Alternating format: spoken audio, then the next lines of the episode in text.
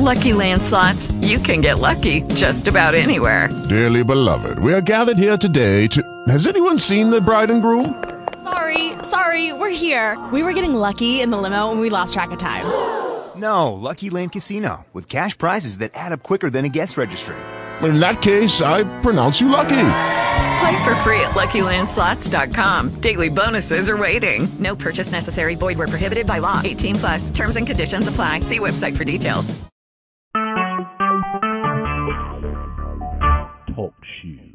Recorded live.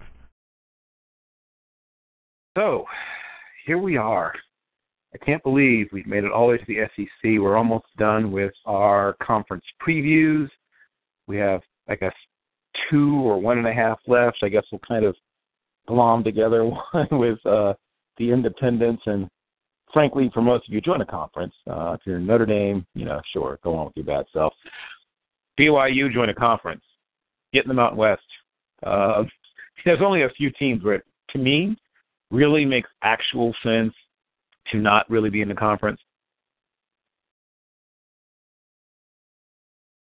BYU, you're a special program, but you're not the Notre Dame of the mountain range or whatever it is you're trying to be. But that being said, the SEC is a, uh, a two weeker. So we'll do them this week and next week. We'll finish up. And then we'll knock out the independents and yeah, we'll be done. Wow. Uh, so that's it. Oh, and small school. We'll do a big old a week after that, a big old small school hootenanny, uh, where I'll be inviting Christian Shanafelt to return. Uh, I'll be inviting Sean DePasquale. I'll be inviting uh, David West and uh, the guys from uh, Tyrant Scouting as well. So that's for the future. So that's in a couple of weeks, the week after next week. And then, uh, believe it or not, it'll be team releases. So we'll have the shows that are dedicated to the all underappreciated and all emerging team, which is kind of something sort of the CDS, uh, sort of our trademark, the thing we're known for, are those two teams, and something I've been doing since 2000 and I don't know, 11, 10, uh, something like that. I'm doing it for a while, and it's a joy. Frankly, it's one of my favorite things is recognizing the unrecognized. You know, and some of those guys eventually get a shot, and you see what happens with Joique Bell and you know Ricardo Lockette, who unfortunately had to put an end to his playing career, and a few other guys, Chris Gocong, right? A few other guys from Blast from the Past from the early early days of the all underappreciated team, and you know we'll see if what happens to the you know the Joby St. Floors and guys like Cade Harrington who will be on this year's team. But this is not their day. This is not their week. Uh, this is barely even their month. well, yeah, it is early, early January. January, July, good lord. Woo! It is early July. And of course, we are not far from the July 4th. This is July 4th holiday weekend. We're not far off, just two days away from July 4th itself. Uh, this is an exciting time. And I believe that may be Isaiah. Is that Isaiah C. who's joined me as well? Someone's joined me. Oh, let me just sorry, sorry about that. Let me try again. Might that be Isaiah? Who might that be? But we'll know in a second. One way or the other. So getting to uh, the world as it is of the SEC. Uh, the SEC, rightly or wrongly, uh, is the most discussed conference in all of college football. And, you know, there's a debate about who's second, but everybody knows who number one amongst most debate, most discussed, most hyped, uh, sometimes fairly, sometimes unfairly. People have a tendency to forget the bottom of the SEC, both the East and the West, which sometimes, you know, especially on the East side, can be fairly, you know, myth, for lack of a better way of putting it. Uh, though we always praise the conference as a whole, sometimes there's some averageness to be found, uh, quite frankly. So, I'm going to throw out sort of a, an emerging program in the SEC, a program I think has headed in the right direction. I'm going to throw out a, I don't know what the opposite of emerging is, but a program that I think is in some trouble. I guess for lack of a better way of putting it, may be taking a step back, and then we'll talk about, you know, the programs as a whole. Tiny bit about recruiting. Um, I'm not super deep into recruiting, though obviously I know about some of the top guys. And I guess most importantly, we'll talk about the players that have the best chance to be successful professionals because that's what we do. That's sort of our main thing. So I'm going to start with, you know, the programs, those sturdy programs that hold up hold up the rest of the SEC, right? Uh, poor South Carolina. Uh, I believe they will be the worst team in the SEC and the worst team in the East. I think people will understand how and why Steve Spurrier exited stage left as rapidly as he did. And when you add to the fact this team had a fair number of guys decide to hit the skids early and head off to the NFL, I mean, a lot of things happened. Very few of them good. Very few of them good for SEC for the uh, Gamecocks last year, and I don't expect things to get better soon. Coach Muschamp is a fiery guy, obviously the most defensive-minded coach they've had in 20 plus years at the school. It is a rich place to recruit. Uh, South Carolina is a, an underrated state itself. And of course, you've got North Carolina on top of you, Georgia beneath you, Tennessee behind you, Kentucky also sort of nestled very close to you or not very far from you. Uh, Virginia is not super far away, which is another underrated state in terms of talent, but a really good producer of talent. Here's the issue. Here's the problem uh, in a nutshell. This is a team that got close. In fact, got very close at one point to putting itself in the mix with Florida and Georgia and a few others as consistent contenders to win the East each and every year. Looked like that's where they were headed. And then when they started to take steps back, they took not baby steps back, but giant steps back. And they haven't, frankly, recovered from those steps. They still are winning some recruiting battles, and that's the if you're looking for a silver lining, as always, South Carolina is bringing in youngsters on the, you know, on the back end, and few of them, two or three, will probably see the field earlier rather than later. A few of them. The issue, an issue, I guess you would say, amongst the issues, is that they have to figure out, they have to fight through at least one, I think, truly ugly year. This may be their worst year in fairly recent memory. So prepare yourselves, I guess I'm saying, Gamecock fans. Uh, strap on, hold on. It's going to be a bumpy ride this year. That's my prediction, at least. And I could be wrong. I've been wrong before, believe it or not. Uh, teams that I thought would, you know, would be hard pressed to find five wins have found seven or eight. Teams that I thought would have a shot to can, you know, to be right there in the mix and won five games. But when you look at their situation, there's talent certainly, but on-field leadership to me seems to be hard to find on this team. Even at the quarterback position, where where do you think leadership first, right? When you think about how a team is put together, even on teams that don't throw the ball a great deal, where you know, I mean, you know, lots of teams don't ask their quarterback to win the game in terms of with his arm, in the SEC particularly, right? But at least you look for leadership, mental toughness, someone around whom the team can rally. I mean, Connor Shaw is an excellent example, right? Because the last time South Carolina had a, he was an ultimate leader. Got a chance to talk to him at the NFLPA game. The guy radiated character, radiated mental and physical toughness. He said that if football didn't work out for him, he was planning to head for Marine Officer Candidate School, right? That guy.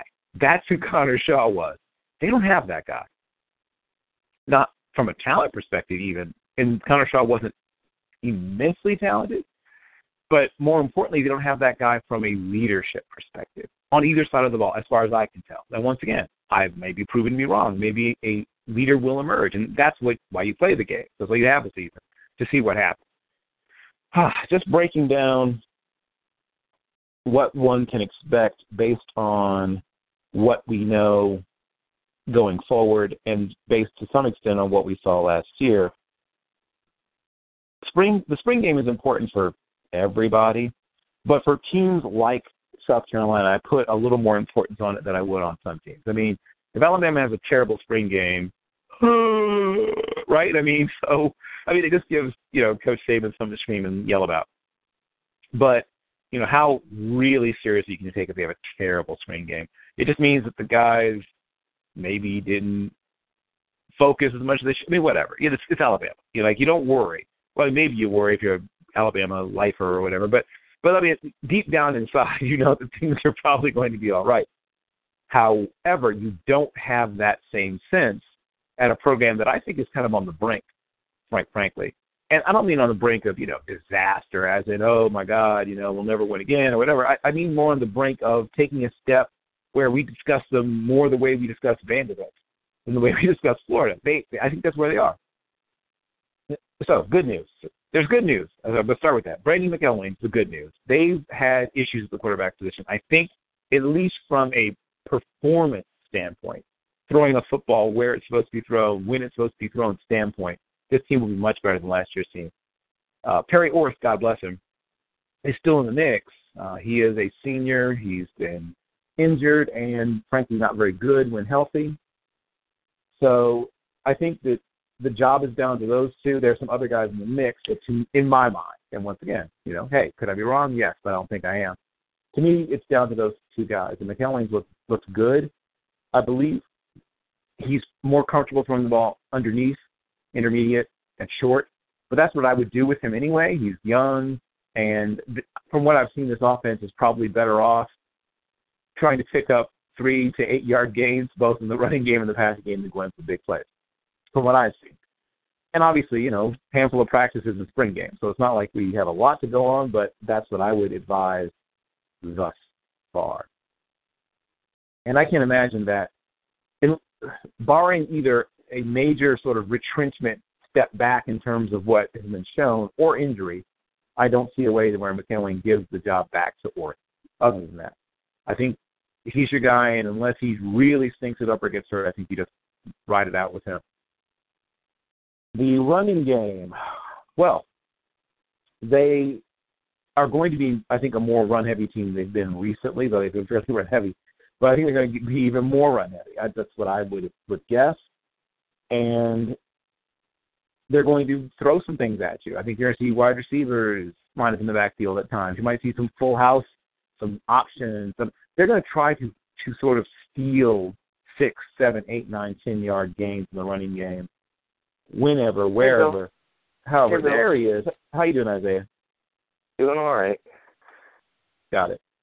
So Always great to have you. And yes, you're you're a, if you start contributing articles and better content, I, I will figure out a way to intro you. I'll I'll research you. I'll find out what you're great at. But as of now, to me, you're in that uh, how do I put this? You're in that second tier right now. You, you want to get into that first tier? You know, keep working. but but I'll put it this way: always inspirational, always excited, often takes the show in directions I hadn't planned. Ladies and gentlemen, the one, the only, Mr. Isaiah Tate. How about that? Is that a good way to start? That's that's much better. I've been called worse. Yeah, I bet you have. So let's let's start with South Carolina. Um, I'm not I'm not trying to sugarcoat it. I think they're going to be flat out bad. Uh, I think this is going to be a struggle for them. Now, if they get to five, maybe, maybe if they get to 500, big ups to the coaching staff. I mean, I'm just gonna say that right now. If they get to, if they're bowl eligible, they get to six and six. That's to me, that's a that's a win. That's a that's a successful year. That's a hey, hey, hey, you know, maybe we got something here year in my mind if they manage to pull that off. Who are the players that you're paying the most attention to, and what do you think is going to happen for the Gamecocks this year?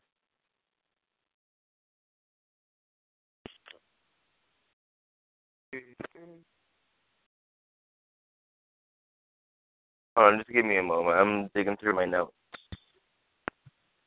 Oh, good. I was afraid you'd suffered a stroke. Well, while you're doing that, I will continue. So things to look for this year: more tempo on offense, and I don't want to say They got a yeah, decent running game this year.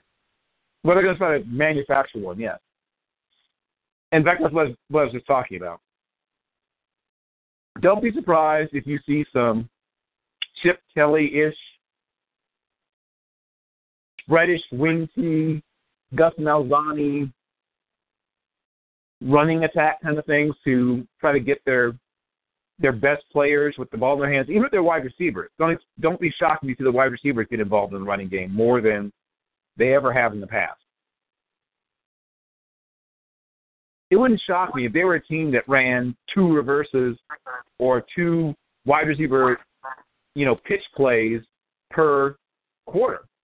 Eight. I wouldn't be surprised to see eight of those in a game where they ran the ball with their wide receivers. I would not shock shock me one iota because their receivers may not be great at running routes and certain wide receiver things, but they're good with the ball in their hands. They're, they have a lot of sort of punt returner types, including Deebo Samuel. So I think they, like I said, I, I think they might have a more fun running attack than they have in the past. I don't feel like there's a lineup and try to pound it straight at you. One, because it wouldn't work, especially if there's very little threat of the deep passing game. And then two, they don't, have, in my mind, don't have the running backs for it. Marcus Lattimore is not walking through that door. You don't have Mark Davis running through that door. No, no, you Or don't have a lot of people walking through that door. Yes, there's a whole lot of people. They don't have a kid as good as Ralph Webb at Vanderbilt, in my mind, on their roster right now, running back. Quite frankly, which Well, their offense is gonna their offense is gonna be very stalled like. So there there's some decent players on defense. Skai Moore. We talked a little Oh, bit yeah, about right. it on my show. Yeah, well, Skai Moore, as I said before, is basically a I wouldn't say a poor man's even. Uh, He's a smaller, less hyped, and you know, obviously doesn't play as much on offense version of um of Myles Jack. I mean, he does a lot. It's funny because people always act like Myles Jack was this one-off item. No one ever played football like him before. Like, you know, watch more football. Um, there are guys who've done what Myles Jack's done from Carnell Lake at UCLA 25, 20 something odd years ago. Uh, you want to go back even further? Tom Jackson in the 70s at, at Louisville did the same thing. So Skai Moore is another guy in that tradition of undersized, really, really quick linebackers who are great in space. Uh, Marquavius Lewis. Another guy, uh, I guess if you're looking for positives for this team. We're trying to open with positives, yes, and then we'll we'll hit them with the other. David Williams. Oh boy, they're in trouble.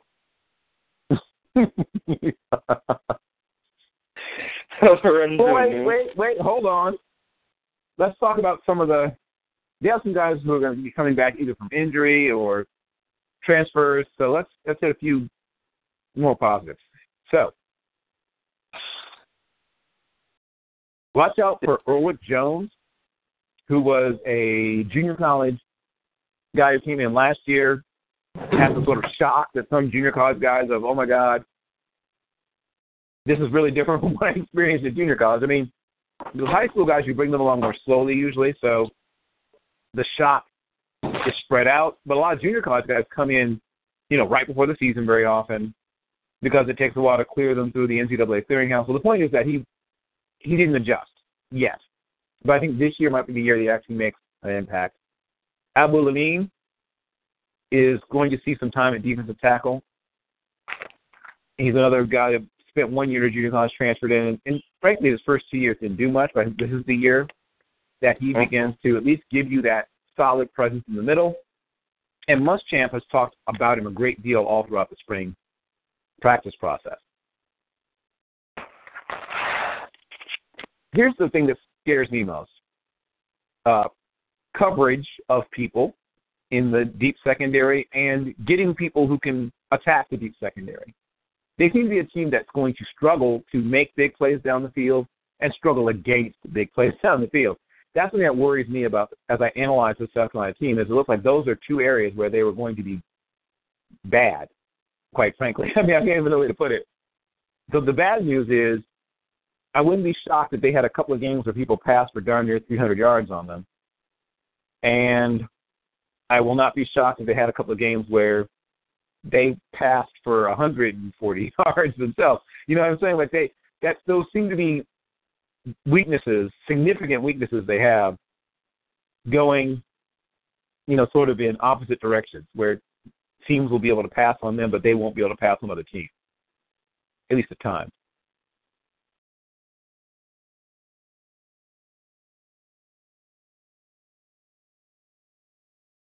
Any other players you want to mention on South Carolina before we move on to the next team?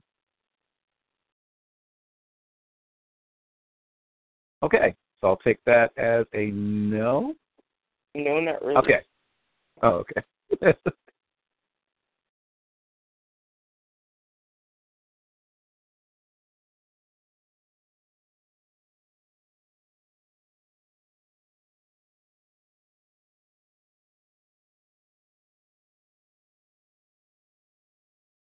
well, I'll I'll sort of continue, and then, like I said, feel free to chime in at some point. So, uh, like I said, in my mind, to me,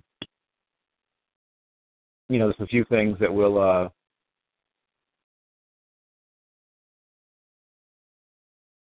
there's some teams where I said the arrow is pointed down, and like I said, for me, I think Carolina is one of them. I'll sort of roll through I'm some sorry. that What what school we at? I'm sorry about that. Well, that's okay. I was just going through the schedule for South Carolina and sort of talking about finding wins. You, know, you mentioned how many wins they might be able to. Need to pull it up. Well, in terms of finding, like I said, finding wins, like who who can they beat? He's right. Who can we beat? That's always a question, a big question for a team like South Carolina. And they have a couple of, you know, quote unquote guaranteed, and obviously sometimes even the guaranteed wins aren't guaranteed, but the way the schedule is built, you you try to build in three or you know, three basically almost guaranteed victories, right? You almost put those W's on the schedule when you make it out. Now, the East Carolina game is no longer the gimme that it might have been a couple of years ago. They probably will still win it, but don't be surprised if that is a dogfight. Um, Massachusetts is still- State. That's a loss. Yeah, well, okay. So right now I'm, I'm we're trying to find the wins first.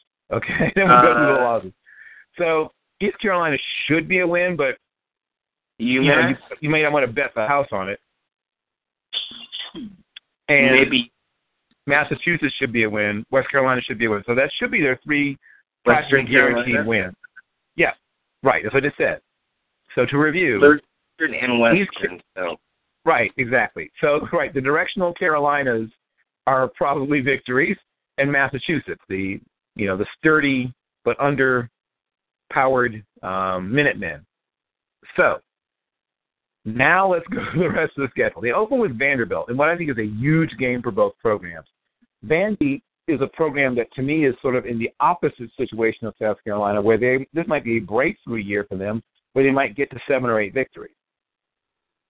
While for South Carolina, this is a game where it might be a dogfight to get to five victories. So I'm at the based on what I I see right now, I'm going to put this in the Vandy column as a win. Mississippi State, their quarterback situation is unsettled, but I think I think there's a better roster there, so I think that's a loss for them as well. So they could come out of the gate with two back-to-back losses. Pick up a win against East Carolina. The, the Kentucky game is one of those save my season games. If, they can win that game, hey, now we're back, you know, in contention for bowl eligibility. If they lose that game, now you're probably not going to be bowl eligible because you picked up you took three losses in four four four game four games. That's not not good. Texas A&M loss, Georgia loss, um, Tennessee loss, Missouri probably a loss. Florida's a loss. Western Carolina's a win, and Clemson, yeah. Woo. So yeah, to me, their last shot at bowl eligibility because here's the only path. Here's the path to bowl eligibility. They managed to beat Vandy, which I don't think they will, but say they do. Now they've got to win. Then they lose. Then they win. So now they're two and one. Now they're three and one if they beat Kentucky. Then they lose and they lose and they win. So this is what they would take if they beat Western Carolina, Massachusetts, Vandy, East Carolina, and Kentucky. Let me see something. Can they get the eligibility? Let's see. Is it time for their head coach to go or no? No, come on, it's the second year. It's not even the second year. What actually no. What are you insane? It's his first year. I just it's not even second year, it's his first year, right? He just got he got hired a matter of months ago, Isaiah. I mean these people are crazy, but they're not that crazy. Well, Plus think of how much money they'd be eating. Come on. It's not it's not that first of all, I think they know their team isn't that good. I think they, they they're not completely out of touch with reality. I think they realize this team's not that good. So let's just go through it one more time. Best well, case scenario. good recruiting classes So here's the best. Here's the best case scenario. If they to get, the bowl eligible, here's the best case scenario: win against Vandy, win against East Carolina, win win against Kentucky. I guess into three. Massachusetts gets them to four. Maybe they upset Missouri, gets them to five, and then West Carolina gets them to six. That's that's to me that's the only possible path to bowl eligibility is a couple upsets in there. Um, if you manage to beat Vandy, manage to beat um, Missouri, they can pick up a couple of in conference wins. But this could be a getting blanked in conference kind of year if they aren't careful. Mhm.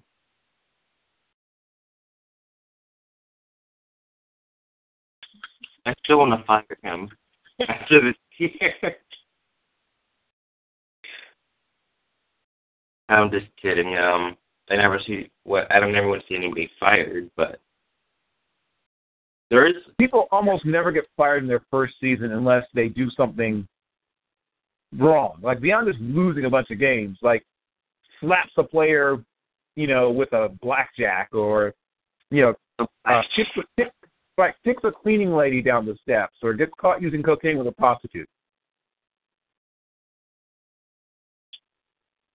Think of how few coaches have gotten fired in their first year in history, Isaiah.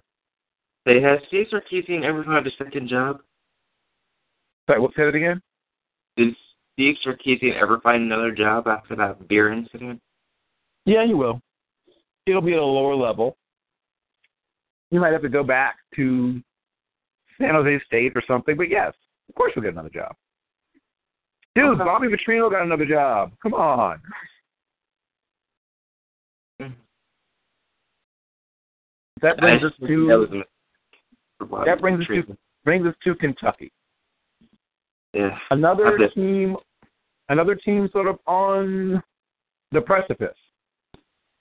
What are they going to step up and become a contender in the East? Are they going to step back and, you know, get basically, you know, watch Vanderbilt in the rear view? I mean, are they going to become a program that is fighting South Carolina to stay out of the the basement, basically in the SEC East? So, once again, good news. The good news is they've had some of their better recruiting classes recently. So there's talent. This is not a team that's, you know, weak in terms of, of talent. See five win. And Drew Barker has a chance at quarterback to be what we were told that Patrick Towles was going to be, a really good SEC starter. Ah, dear Lord. Of course, we heard the same thing about Morgan Newton. I mean, they, they keep signing these four-star quarterbacks that we keep hearing going to be awesome, but this one might actually do it, or at least be very good. Now, Stephen Johnson and Drew Barker both have looked good throughout the spring. And Ryan Timmons is going to give them a threat in the passing game, sort of working the intermediate. You got C.J. Conrad, another guy who's unafraid of facing, you know, making contested catches. A guy who I think might make my honorable mention all underappreciated is linebacker Denzel Ware. He's a guy that played, that started 11 out of 12 games as a redshirt freshman last year. Wasn't super productive, but I think he's going to break through this year. At 15 tackles, 10 solos, and four and a half tackles lost, and four sacks as a redshirt freshman last year. And I think he's going to double some of those numbers and triple some of those numbers. I think you might see him get maybe as many as eight sacks, nine or ten tackles for loss, twenty something, thirty something, maybe thirty something solo tackles. Uh, wouldn't surprise, be surprised if he was in the around the 60 uh, total tackle range. So that's that might be one of their better players on defense. Other guys to look out for: uh, Sihiem King. I mean, they have obviously Boom Williams is their best running back, but uh, Sihiem King has a chance to dispel him at times, put himself in the discussion for the number two. So there's some rather good news in some places. Uh, Kobe Walker is another guy that they've gotten. I'm sorry. Nothing well, here's what, here's what I'm saying. They have more talent on the field than they've had in a while. So say what you want about Stoops, they've they've been very successful in terms of recruiting. They have about five wins this year, based on their schedule. And they, you know, once again, I think five is realistic. I think six is possible. I think they have a better shot at six wins than South Carolina does, who I think is more of a four-win team. But let me just go through a few more guys. Um, Jeff Badet is a guy that gives them some possible big play possibilities amongst mm-hmm. their receivers. Um, I worry a little bit about their secondary, despite the fact that sort of Bob Stoops, oh, not Bob Stoops, I mean uh, Mark Stoops thing. I mean that's his strong suit as coach. Uh, coach Stoops was a really fine defensive back himself uh, when he was in college, and obviously has coached defensive backs.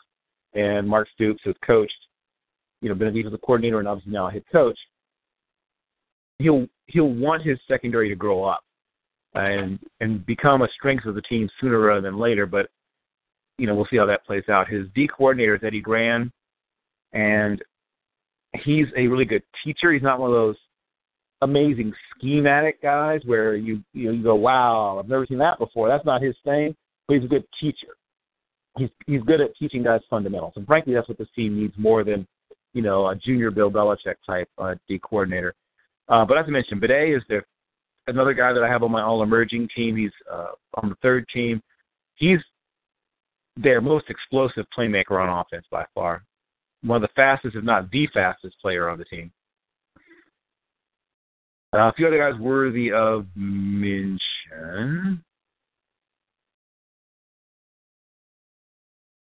Um, well, yeah, obviously uh, Stanley, aka Boo, Boo Williams. Boom Williams is another guy who's really, really quick, um, has the ability to turn a little play into a big play. Not very big, but tough for his size. So that's you know, like I said, they've had a few players that I think have a chance to be good, um, and maybe one or two players with a chance to be better than good they don't have any players who are great yet or ones that are likely to be great yet. But once again, that can change. So we mentioned, once again, another team that's going to have to find some wins and maybe steal a win. Maybe they'll catch somebody on a day where they there's a bunch of, you know, turnovers. Um, the other team commits five turnovers. That's not, that's their way to bowl eligibility is they catch a team or two just having a terrible game. So yeah, they open them Southern Miss, which is probably a win, but will be much closer. I think people might might might assume. Uh, the Florida game is at the Swamp. That's not a good thing for them. Then they've got New Mexico State coming into town for a nice nice victory, so that could put them at two and one. Then they got South Carolina, that could put them at three and one. And they're halfway to bowl eligibility already. Uh, the Crimson Tide. That's not. It's not a good thing for them.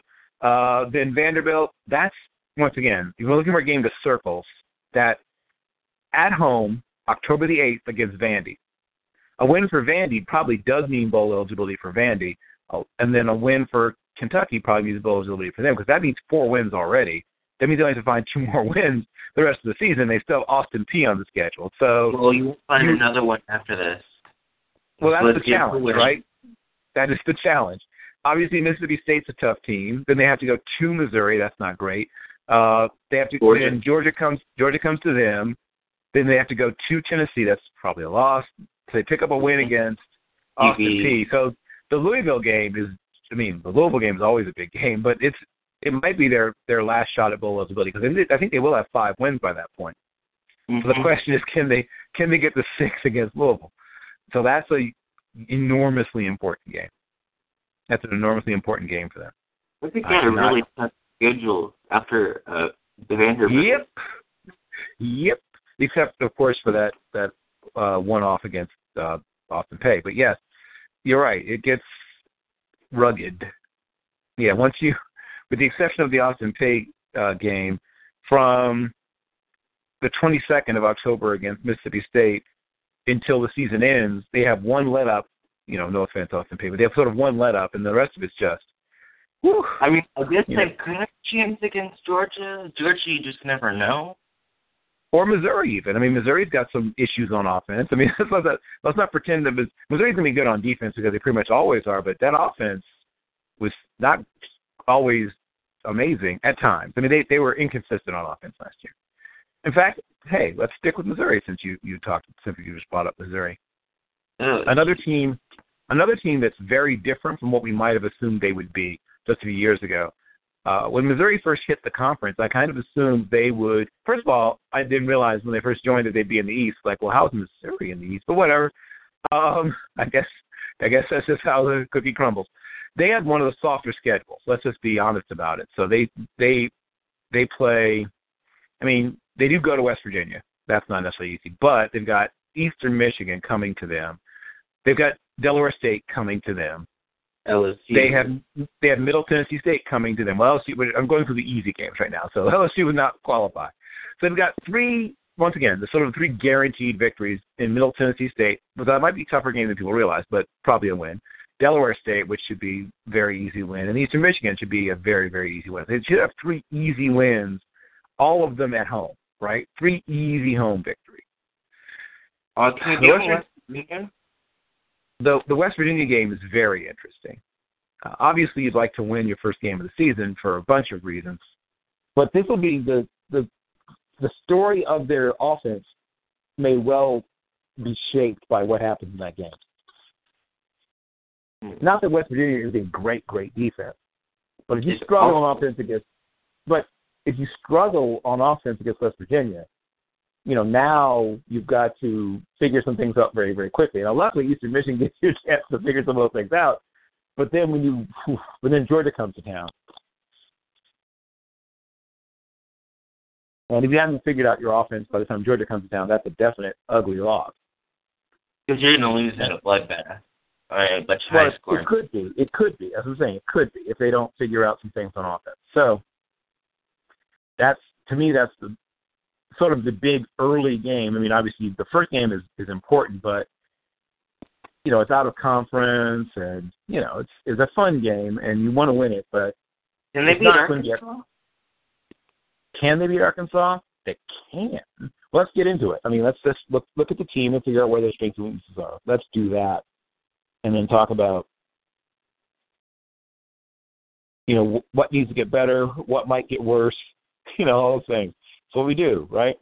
So obviously, the story of Maty Mauk has finally come to an end, as we've talked about, and No NFL career.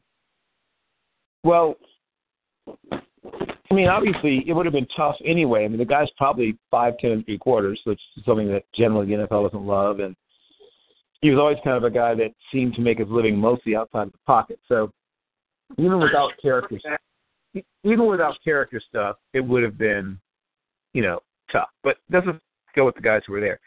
So what that did was it obviously accelerated the development curve of some of the younger quarterbacks because you know everybody moves up one notch when when something like that happens. You you can't wait as long on some of the guys you thought you were going to wait on.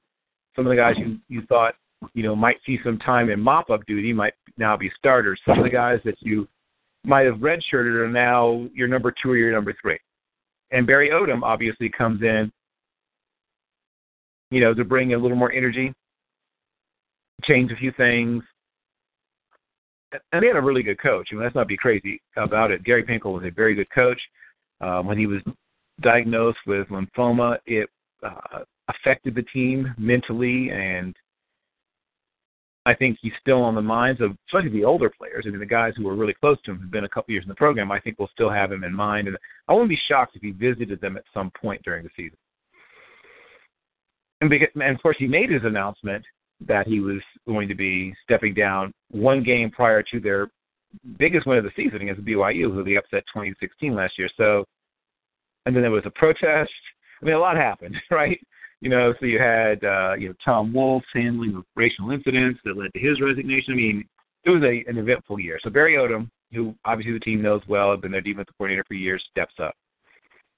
So he was a middle linebacker with them, who I remember as a player. I have scouting notes on on Barry Odom. Um, compact build, quick to diagnose, not great in coverage, but very good coming downhill. Uh, can make plays on the ball if the in the passing game if the plays in front of him. Yeah, I, I remember Coach Odom quite well as a player. So, uh, became a GA in 2003, director of recruiting in 2003 2005, uh, director of football ops from 2006 2008, and then he coached safeties 2009 2011. Became uh, went left to go to Memphis to be their defensive coordinator, then returned to become Missouri's defensive coordinator last year, and now he's the head coach. Well, here's their first issue. Obviously, we know about Maty Mauk, and we, you know, discussed him as much as we can or should. Then, soon after that, Eddie Printz decided to to transfer, so they lost essentially, you know, their number one and number three or two, depending on what you thought of Printz, amongst the guys in the quarterback room.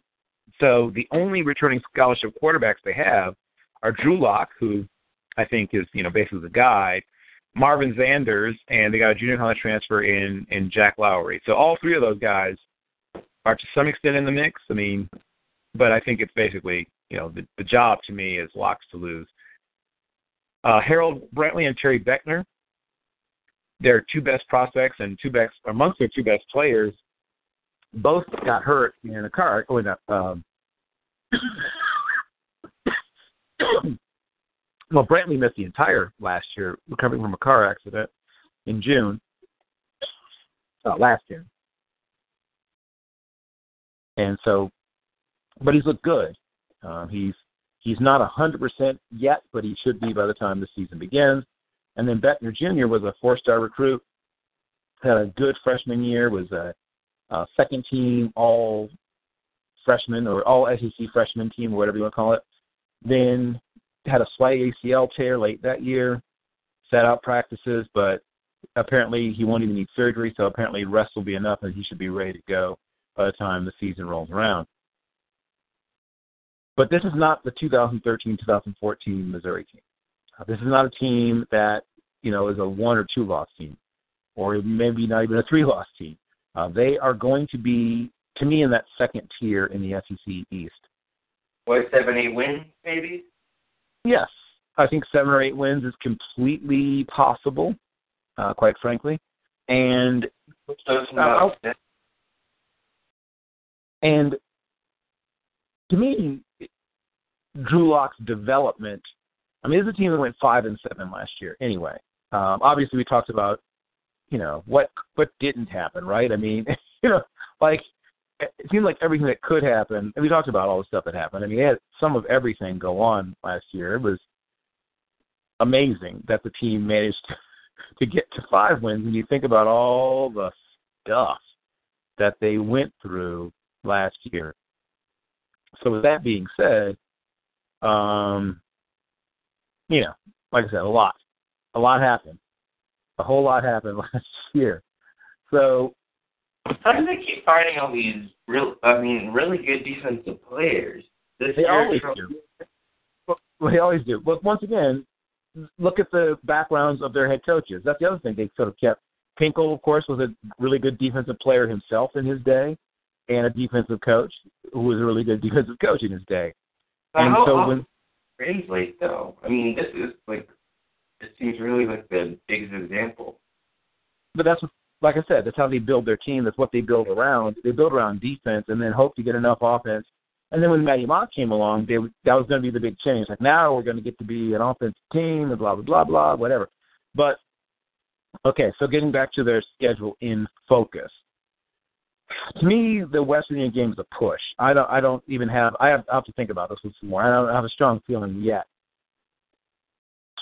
under my head, I'll give it um, yeah, right. I mean, it's that's a tough one right now. So yeah, I mean, to me, it's a push. I, I'm not exactly certain. I'll come back to that game. Obviously, the Michigan game should be a win. The Bulldog game is almost certainly a loss.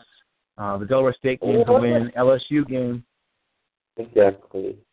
yeah. I mean, they're going to you know the Tigers' den, so that's a toughie. They get uh, a week off, then they have to go to the Swamp. I mean, that's a. oof. I mean, obviously that's why you put the bye week there, but that's tough, man. Mhm. You go to LSU, then you go to Florida. That's brutal. I mean, so it's not. When I said it's kind of an easy schedule, I should have rephrased that. It's it's a it's a bleep sandwich of a schedule with some nice fluffy bread on each each side, but some real. Whew, that's a tough I mean, middle of your schedule. Uh, Middle Tennessee, that's the win. Well, Middle Tennessee's a win. Eastern Michigan's a win. Delaware State's a win. Vanderbilt, that's another important game. We'll come back to the Vandy game. Um, Arkansas, well, South Carolina's a win. Kentucky's a win. So that's three right there. Delaware State, you know. So, I mean, that's five, and we haven't even really touched the conference schedule in any serious way. The West Virginia game is going to get them bowl eligible if they win it, I believe, as well. And so now you're, you know, once if you get that win, you're basically almost guaranteed to be bowl eligible. Now you've got to figure out where you can pick up some wins in conference. Mm-hmm. The Razorbacks come to them, so they do they do play them at home. Uh, they play the- the they play the Volunteers on the road, so I think they have a chance to win the Razorbacks game. But I don't think they can beat the Volunteers, even at home. I don't think they could, especially not on the road. Vanderbilt comes to them, which I think gives them at least a 50-50 chance against the Commodores, since they are coming to Faurot Field in beautiful Columbia. Um, like I said, it doesn't matter where they play South Carolina. I think South Carolina might be the worst worst team in the conference. Kentucky is a game they they will win no matter where they play it. Middle Tennessee is a game they'll probably win, but like I said, that'd be a tougher than people realize. Whew, going to the swamp, that's a loss. I think the LSU game's a loss, pretty much wherever they played it. So that's one, two. Are you in the schedule backwards? Did I say it again?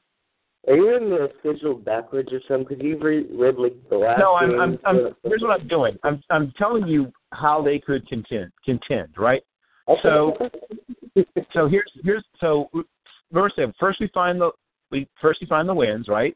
Then we find the Mhm. losses, and then we find the pushes. I mean, in their case, they've got the games that could go either way. West Virginia to me could go either way. Uh, I think that's what you can go with. I think the Kentucky game's a win.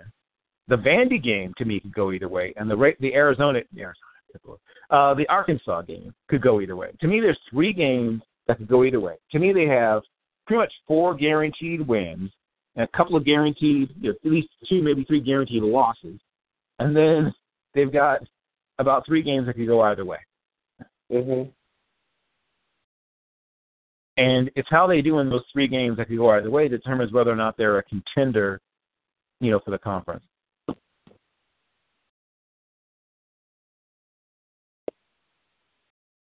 And that brings us to the uh, the mild cats. At least they've been mild recently, of late, of Kentucky. Another sort of team playing for its future. Oh, oh wait, we just did, we just need to tell you already. Sorry, take it back. Um, oh wow, we're going through this faster than I thought. So let's see. That leaves, uh, that leaves okay, Vandy. Right. So this is a team I think is a team on the rise. I think Vanderbilt is headed in the right direction. I think they're going to be at least bowl eligible, and I think possibly more. Is this going to be better, as good as Jay Cutler's team? Possibly better. Well, I think their I think their total talent level might be better than that team. And you're mm-hmm. taking it in total. I don't think they have a quarterback like Jay Cutler on the roster, but I uh, that's, a that's quarterback like him then. yeah, they probably won't. I mean, that's the kind of program they are. They that's a guy that might come along once every twenty five, thirty years. But the total talent level to me is better. Mm-hmm. You know, they have a couple of guys on defense that I think are NFL guys. In Ralphie Webb, they have, to me, a top five running back in the conference that almost no one ever seems to talk about. Uh, so yes. In terms of Vandy, They have been recruiting better than they had in the past. I mean, not that you know, it's not like Alabama recruiting or even Georgia recruiting, but it's for Vandy, they're getting it done. You know, they're they're they're getting the guys that they're supposed to get and getting one or two guys that they didn't used to get, if that makes sense. Derek Mason is a an energetic, mentally and uh, you know, clued in, emotionally, upbeat, fired up guy. Right? I mean, he's, is he coaching? Well, coaching is everything in college football. I mean, how many times no, have you no, said no, this? No, no, no. I mean, is this the? I was asking, is this the former Ravens wide receiver, Derek Mason? No, no, no, no, no, no, no, no. I've got to say, I thought you talking about coaching. And I'm like, wait, what? No, different, completely different. Derek Mason, about 12 years older, and has been coaching since the, I think, late 1990s. So no, definitely not not that. Completely okay, different. Yeah, no, completely different. So continuing, um, Vanderbilt has a couple players who've made either my all underappreciated team or my all emerging team. So that's a good news thing for them. They they usually have one or two guys at most. They've got like four guys between those two teams this year. So that means that likely, like I said, you know, things are are better than they've been in the past. Uh, they've managed to remain largely healthy throughout the spring, which for a team that, even though they've got better talent than usual, they still aren't super deep. Mm-hmm. I mean, when you know, which they never are. I mean, once again, it's a school like Duke or Stanford or whatever where they have a, you know, it's just tough because of the academic requirements. You can't just stack up. Even if everybody wanted to come, you can't take them all because of academics. but yes, so Vandy has, like almost every other team in the conference, they need to figure out some things at quarterback. So let's just sort of roll, roll through Vandy. Um, they had two starters leave their offensive line, but they are still set at tackle. Uh, Barrett Gouger is going to be either center or guard, depending upon what happens. Uh, Kyle Shurmur is just a kid, obviously. Now, there's a, a person who is the son of who you think it is. That is the son of uh, Fritz Shurmur. But they didn't have much of a downfield passing attack. They did bring back a good number of their receivers. Uh, C.J. Duncan missed all of last year with a leg injury. He should return as well. But yes, finding plays in the offense. I mean, Ralph Webb is essentially has been their offense last year. Can they find a passing game? That's really the big, big, big, big, big question. That's the biggest of their questions. They got a good running game. They just don't have a good passing I mean, game. I don't know if the to- offensive line is good enough to hold up blocks for the quarterback either. But to put it to put it in perspective, think about this: against Western Kentucky, I'm not even talking about an SEC school. Against Western Kentucky last year, they converted two out of five red zone chances into points, not not Mhm. touchdowns, points. Think about that. You have five shots in the red zone, only two of them become points, not touchdowns, points. Uh, they were just 21 of 33 inside the 20, with six of those being field goals. So think about that. Of 33 times they got into the red zone last year, inside the 20, take out the six field goals. That's 15 of 33 touchdowns. That's a below 50% touchdown ratio when you get inside the 20. That's not great. And five of those 15 touchdowns came against Austin Peay. So once you extract Austin Peay, 10 of 28 against FBS opponents for touchdowns inside the 20. So yeah, if they can get to average on offense, they've got a shot. They have a tremendous linebacking core with Zach Cunningham, who I think is a future pro, and Nigel Bowden, who is a really good player. Nehemiah Mitchell is sort of that spur type, who's one of those, you know, 209 or whatever pound guys who, could, you know, can be a safety or a linebacker. The secondary is really, really good. Torren McGaster, a guy who's on my honorable mention, all underappreciated team. Oren Burks, who is third team, uh, all underappreciated. So they have a really good secondary. So here's what they need. Uh, the defense did most things right last year, for the most part, but they have to avoid penalties. They have to win the turnover battle. They were minus eight last year. Say they can get to zero, you know, even. Um, that would be great. If Kyle Shurmur can, I mean, I don't think he's ever going to be a superstar, but he can be solid. And of course, Ralph Webb is the man. On defense, like I said, the guys to watch. Uh, junior linebacker, probably the best team player on the team, not named Ralphie Webb, in fact, is Zach Cunningham. Uh, lanky kid, six three and change, about 233, 234 pounds, 103 tackles, uh, can really run, can rush the passer. He's playing inside. I, I think he might even project outside. If you're looking for an NFL comparison, the guy who reminds me most of is Matt Blair, but that was before your time.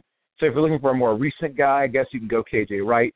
But he's really a lot like Matt Blair, even more like Matt Blair than he is like KJ Wright. But you don't really probably you've never seen Matt Blair play. But you know, look it up. Number 59 uh, had about a 15 year career with the those great Vikings defenses of the Purple People Eaters era. But like I said, he and Ralphie Webb are definite pros, like guys who will play at the next level. There have been years when there's nobody on their roster you could say this guy's a definite pro. They've got at least two, and a couple of guys who I think have a legitimate shot beyond the two sort of slam dunk guys. Uh, the development of Kyle Shurmur is incredibly important. Just a sophomore, but he's got size, arm. Father, of course, is a extremely well known NFL offensive coach. If he can just be average, this will be a six, seven win team. If he can be above average, we could be looking at eight, nine wins, which would be, you know, gigantic for them. So the defense will be there, as we already said. Uh, Middle Tennessee, Tennessee State, and West Kentucky or Kentucky Beating those, that's probably four wins. Florida, okay. Ole Miss, mm, Tennessee. So that's probably three definite losses. So now the other, to me, all the other games are in play. They've got three pretty much definite wins, three pretty much definite losses, but every other game is a game they can win or can lose. Georgia Tech, they could win that game on the road. Uh, Missouri, they could win that game. South Carolina, that's a game I think they win. So well, you know, you tell me. What are you expecting from Vanderbilt this year? Still there? Isaiah? Isaiah? Did we lose him? Did I lose him? I okay, I lost him. Oh well. Continuing. So that to me is an enormously important this is this is the biggest year in Vandy football in a decade, basically, in my mind at least. I think this might be the you know the biggest game. So anchor down, anchor down, as they say.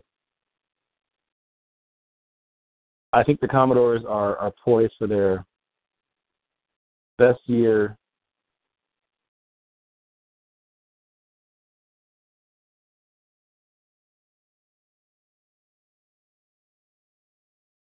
best year in who knows how long? A while. the best year in a while. It's been um it's been a minute since Vandy football's been this good in my mind. And like I said, if they can just get average play at the quarterback position, think of how good they could be. You know, they don't need to be world beaters or killers. They just need to be, you know, okay. If they can be okay at the quarterback, I mean, after the you know the they had the Patton Robinette thing, and then Johnny McCrary, and then uh, whoever, you know, sort of come and go. Uh, to have you know a guy that, and once again, obviously Shurmur is probably their most hyped quarterback recruit, not, you know, since the days of. Um, maybe you know since the days of uh of Jay.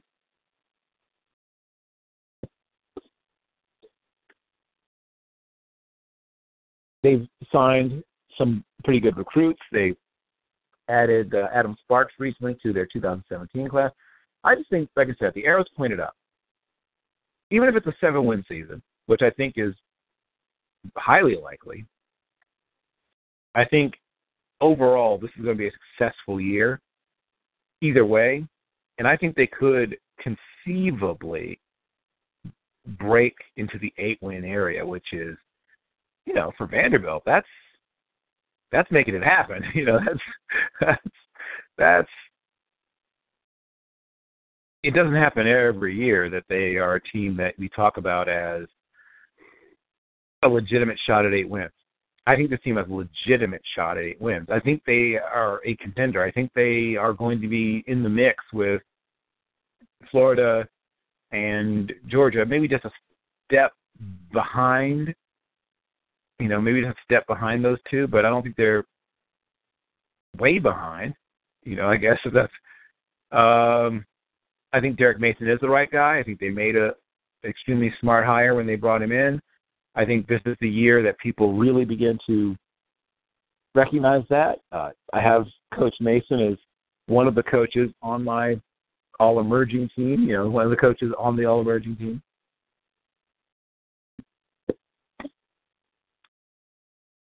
Just feel like I said, all the to me, almost all of the arrows are pointed in the right direction for Vandy this year.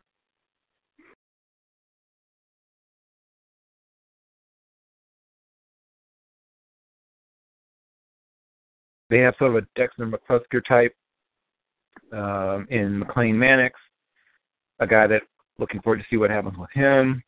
Just a kid. I mean, you know, he's just a recruit at this point. They brought in Jacob Free, uh, Grant Milner, and Bryce Bailey. Jacob Free will be another one of those guys that has a chance to be one of their better quarterbacks. Uh, six three and change, 198 pounds. McLane Maddox is a kid that's about five nine and a quarter, about 173, and very very quick. Two big tackle types, both of them six four and three quarters. One 275 ish, one about 292. Uh, Miller is the lighter of the two, Bailey a little bit bigger. And some of these guys are guys who have no chance to sign in years past.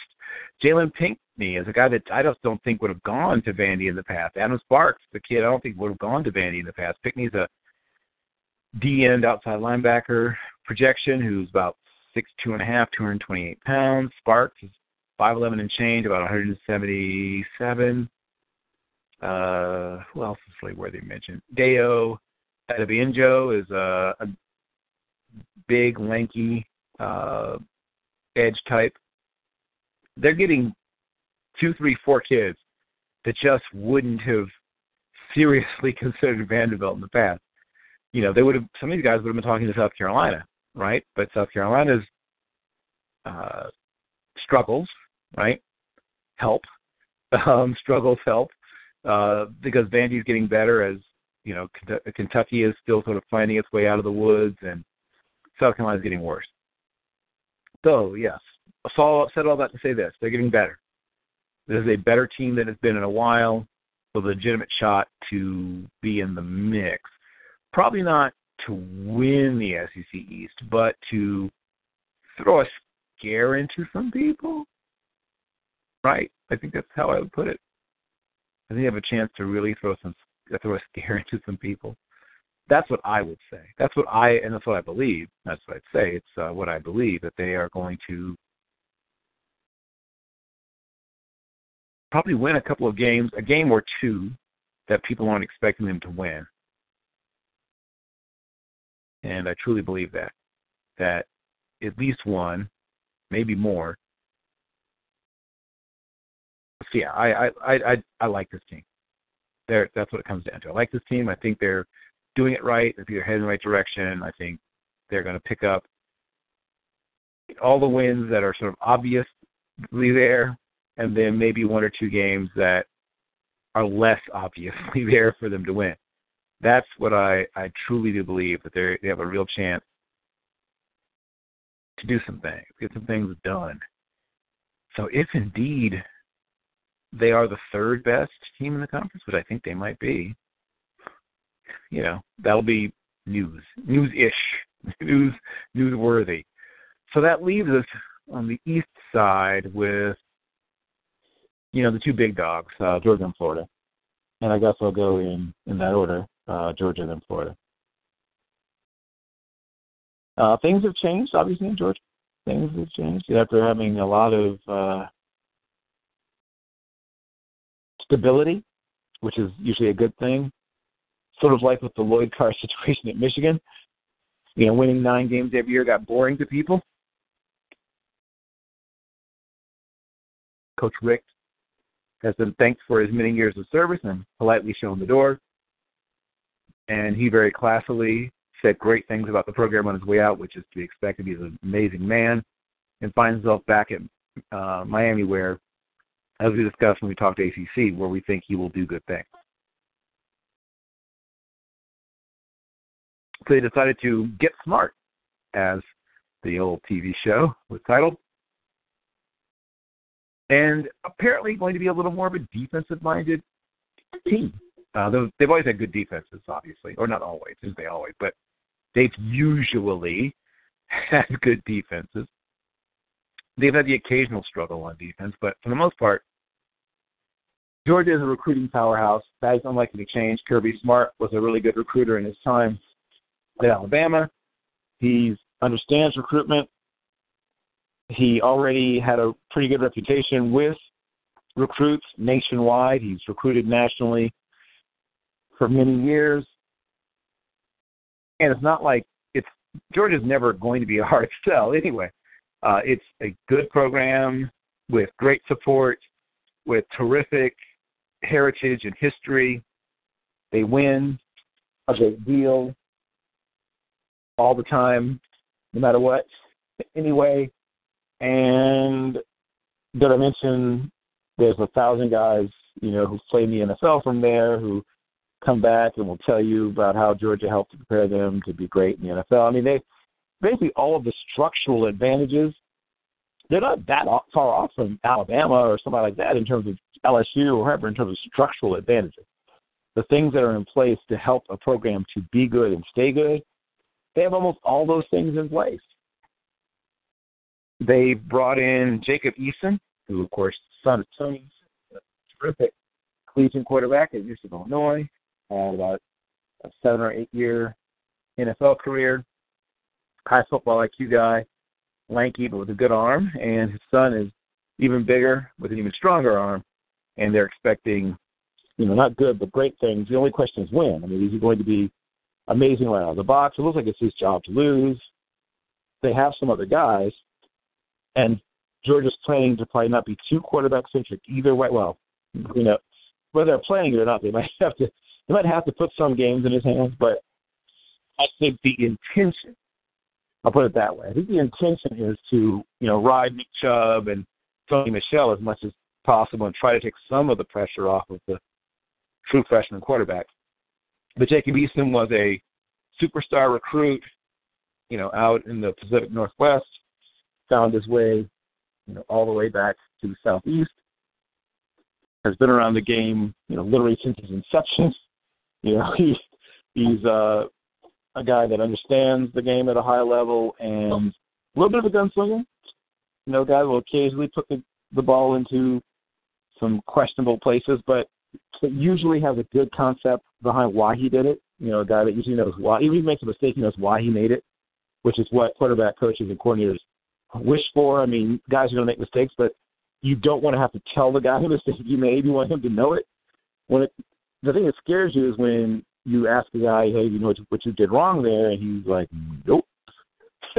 That's when you're like, you know, you know, you try to remember where you put that flask in your office. So the good news is that he is a guy that he is a guy that understands the game. You know, been around the game literally since he was an infant, and and they're hoping that he continues to grow, and he may be he may be he may be the guy, you know, already. I'm hearing things that indicate he may have been the guy almost from the moment that he signed, but if indeed he is the guy as a true freshman, uh, they're going like I said, they're going to try to see if they can not have it be all him all the time, but there'll be a couple of games. Game plan be darned, where he's going to have to come through for them to win, and we will all find out together if he's that, if he is truly the guy. You know, whoever they call the starter, that guy may not be the guy. You know, we've all seen all the stories and all the times when a guy he's supposed to be the guy, and we all hear about him, and he's a you know five star and whatever, and then you know year and a half later he's transferring. You know, Kevin Olsen was supposed to be the guy at one point when he went to Miami. Remember that? Remember those days? And now he's at Charlotte, and I hope things work out. But you know, there's a long storied history of guys who were supposed to be the guy, and then somebody else was the guy. You know, Joe Montana wasn't supposed to be the guy. There were many more more heralded players at quarterback on that roster. But yes, rolling forward. Uh, running back, obviously. I mean, everybody knows. If, even if the, the top two, the guys everybody knows were to go away, they've got, you know, the third and fourth best running backs are good enough that they could put them out there and continue to win football games. They they aren't they aren't hurting for running backs at Georgia ever, and this year particularly is, is no no exception. Where they have two players that most people consider to be NFL quality running backs. Their offensive line will be super important, which is always the case for any team, but will be very important for a team with a young quarterback. So here we have Smart coming off of 10 years spent with Nick Saban. We have Richt leaving after 15 years.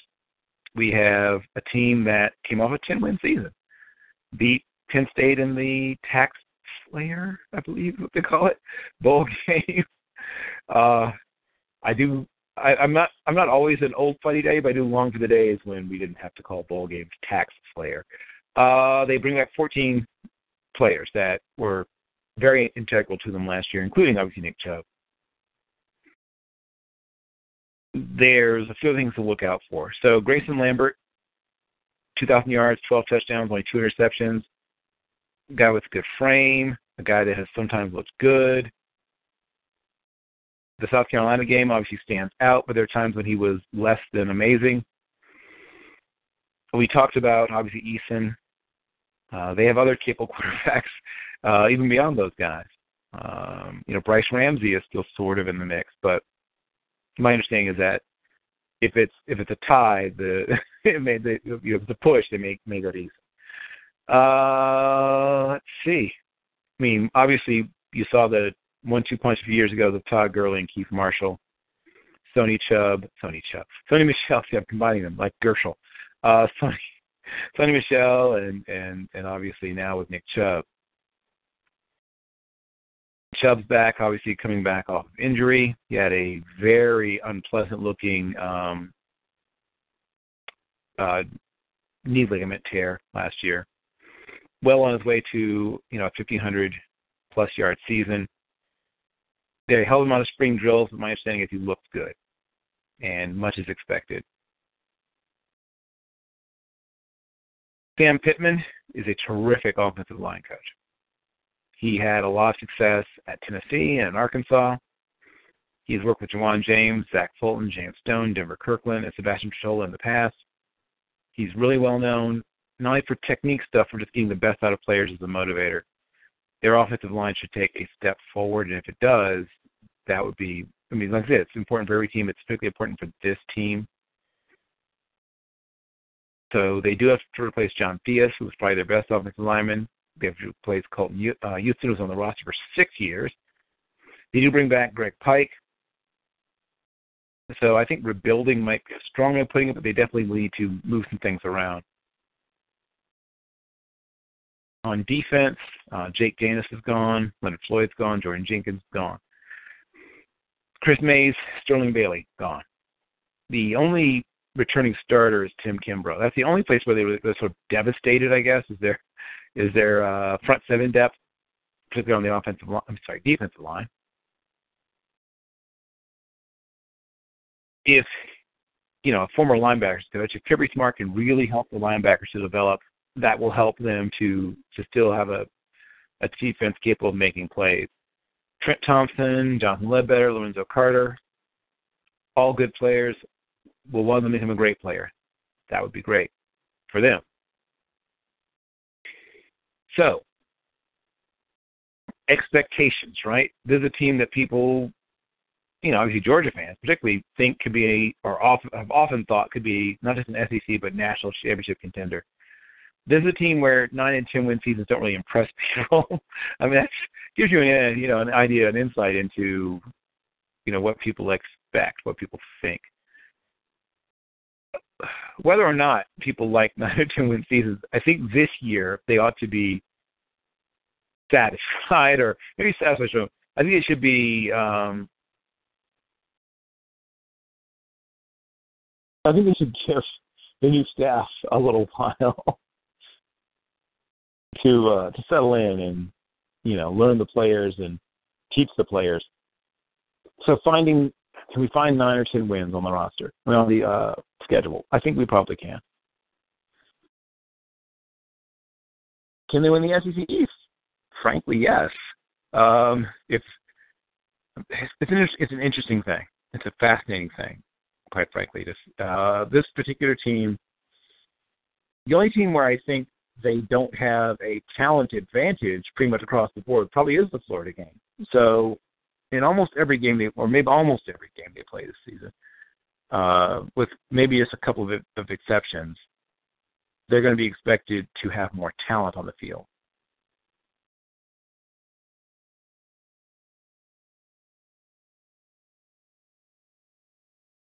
So that's, yeah, enormously important. I guess is what I would say. It's enormously important. It's only important for any team. To me, it's especially enormously important for them. Getting off to a really good start, uh, sort of establishing early, earlier rather than later, uh, what kind of team they're going to be, getting getting whoever the quarterback is, and you know I think it probably will be Eason, if not immediately, then at some point, getting him some confidence, uh, getting him some uh, protection, right? you know, there we go. Um, I think that would be super, super, super, super, super, super important. I mean, there's a few things that I think are super important, but if I think if they get off to an early start, I guess we'll start off with that. They get off to a good start. They show that they're going to, you know, hey, avoid turning the turning over the game, turning over um, uh, turning over game, turning over the ball. Thank you. Uh, they can avoid giving away games, right? Number one, don't give away games. Like that's from the time I was like eight. People let me know, hey, let's try not to give this game to a team. Let's start with that. So, in terms of the structure of the team, and then we'll you know we'll finish off with Florida.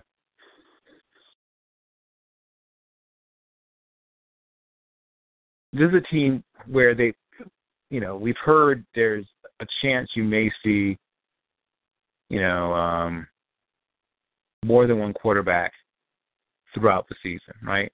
Um, which you know could be a good thing or a terrible game thing, depending on if it works. You know, if they play two quarterbacks and it works, then it's brilliant. And then, of course, if they play two quarterbacks and they look terrible doing it, then it's you know the stupidest thing ever. And why would you do that? But I think one of those guys will probably by the you know opening game of the season will have told us, you know, established for us who the action. We'll know who the guy is. I think earlier than some of us. I think they may know actually whether or not they're sort of saying openly who the guy is. I think they know who the guy is. so I guess that's what I'm saying about that. I said all that to say to say I think they know who the guy is internally. I think they actually know, and I think probably all things being equal is probably Eason. So if indeed that is the case, they're going to do certain things to try to, like I said, keep the keep it easy for him, keep it simple for him uh, early on. Try to reduce his number of downfield reads. Try to simplify certain things, and once again, obviously running the football. I mean, they would have wanted to do that anyway. I mean, that's no matter what they were going to want to run the football. That's not really a uh, not really a surprise. So back on April 16th, when they had their G Day, as they call it, their spring game, uh, certain things, not surprisingly, were were on display, and, and other things were held, you know, close to the vest. And I'm going to quote uh, Coach Smart. Here's his quote. I just want to tell everybody how great it is to be back home. I love the energy and the passion here tonight. We want to see the same energy and passion of the spring game. We want to see 93,000 there to come out and support us. The easiest thing in, in recruiting is when your fan base is united and everybody's pulling in the same direction. That's what we need. That's what we want. That's what we expect. We want to get that done. So he said that at a uh, basketball game shortly after his getting the job, getting hired. I don't think um, that it was. I mean, obviously they they did get a lot of the support that he expected. I think that you know he has to be careful what he wishes for. Like the there's a downside to some extent to getting everybody, you know, super whipped up into a frenzy. I say downside, but uh, when that happens, when you do have that play and that game play out, people are going to, um, you know, take away, uh, you know, things from it. Besides that, Ludacris got 65 grand uh, to show up and give him a few moments of performance. Good for you, uh, Ludacris. Well done. But uh, I guess the, thing that people focused on, have focused on, will focus on, and I'll, I'll spend, I guess, just this one last thing talking about, it and then move on. So, uh, to Florida, uh, competition, right? Grayson Lambert and and um, Brice Ramsey, and of course, young Mr. Eason. Those are players that you know everybody has has paid most their attention to them. Uh, Shaquery Wilson became a wide receiver after being, you know, one of the reserve tailbacks. Tae Crowder is another guy who's part of the running back depth. Of course, we talked about Sony Michel and Nick Chubb. AJ Turman has announced he's going, going to transfer looking for a transfer. Brendan Douglas was limited with a wrist injury, so maybe he's not quite the level of depth that people were hoping for, expecting, whatever term you want to use, at the running back position. But they're still, I, I mean, I don't know. I'm I'm not worried about their their depth there. Uh, I, I think they have more than enough. Uh, Lambert himself is uh, six four and three eighths, two hundred twenty one pounds. Just Georgia.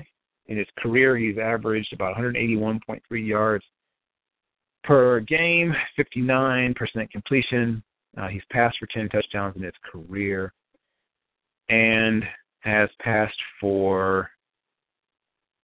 15 interceptions in his career, which is not ideal. So that's uh, part of what the, the concern has been about him in the past. And of course, you know, obviously the, the excitement uh, has always been about East. I mean, that's the the buzz, the whatever term we use hype, buzz, whatever term, has always sort of centered around around Jacob Eason. And you know, like I said, you know, just sometimes ludicrous and outside ludicrous, not the performer, ludicrous, the the term and outsized expectations built around, you know, someone who's not yet seen their 19th birthday. Even should he win the job, you know, he certainly has a chance. Um, what Smart himself would like is a pro style system with a quarterback who can run. Not say that you have to, I'll quote him here. It's not that you have to be Nick Marshall or Cam Newton, but you have to get out of trouble. Which makes sense. I mean, every successful quarterback has been able to do that. Uh, Grayson Lambert is not a terrible athlete, but you know he's obviously no Mike Vick or not even Brett Favre in turn, or, or Tony uh, Romo in terms of that. Now, Brice Ramsey, um, Eason, and Lambert. Uh, strengths and weaknesses. They all have good arms. There's not a weak arm in the bunch. Ramsey is the most athletic, obviously. Eason's a good enough athlete, and Lambert is. I mean, um, yeah, Lambert's. Uh, he's not exactly a runner. Um, you know, he can move around a little bit. Uh, Jacob is a guy who's got good pocket movement. So yeah, um, amongst the ones who you know are the top three, only one of them is really an athlete in terms of being able to really do something with his with his legs. Uh, Jim Chaney and Jeremy Pruitt are essentially going to make their units on offense and defense look a lot like Alabama. Uh, not really a shock. Big offensive linemen, you know, they're going to recruit big guys and then get them bigger. Don't be surprised if they don't do the same thing on defense. Eason has practiced with the first, second, and third team at times. You know, so I don't know how much you want to read in that. I don't read too much into it, quite frankly. Um, but that's been the big spring storyline. You know, the returning of the health of Nick Chubb, sort of the secondary one, but the primary storyline has been, uh, you know, regarding Eason and Ramsey and uh, and Lambert. Those each of those guys has at times looked good in practices, and of course, in the case of the two guys who are returning, even in, looked times at good at times in games, and then obviously struggled at times as off as well. But like I said, it, the the prevailing wisdom, as far as I can tell, you know, which you know, tea leaf reading, I'm something I'm not great at, but I'm attempting. Uh, but Eason, here's what comes down to: Eason is, as he said, as advertised. Kirby Smart's been playing his cards super close to the vest, but looking even at the spring game, which you want to be careful about putting too much stock. Uh, Brice Ramsey went 16 of 25 for 224 yards. Lambert was 11 of 22 for 140 yards. Nick Robinson, a walk-on, uh, was five of seven with a touchdown. But it's Eason that you know was the you know whatever term to use, the showstopper, whatever. 19 of 29, 244 yards and a touchdown and he made a couple of of like he made a um a throw on a corner route that showed accuracy, touch, and arm strength that got people all, you know, whatever you're trying to use. Um, verklempt, warm and runny, you know, all those things. Uh, so he has all the stuff, you know, size, intelligence, like I said, all the stuff. I, I won't be shocked if he isn't the day one starter, but I'll be shocked if he doesn't play at some point this year. That's what I am saying. That's what I'm saying. I'm saying that if he doesn't start a single game this year, if he doesn't start a single game this year, I will be shocked. I will not be shocked if he's not the day one starter. I will be shocked if he doesn't start at least one game. I think he'll start multiple games. So I guess my that's my read. He will start in my mind. I think he'll start three or four games minimum, and he could be he could even be the day one starter. I think that they they may give Lambert or, or Ramsey a chance early on. I wouldn't be shocked if day one, it's the first first season, if Eason was even the third stringer. Wouldn't blow my mind at all.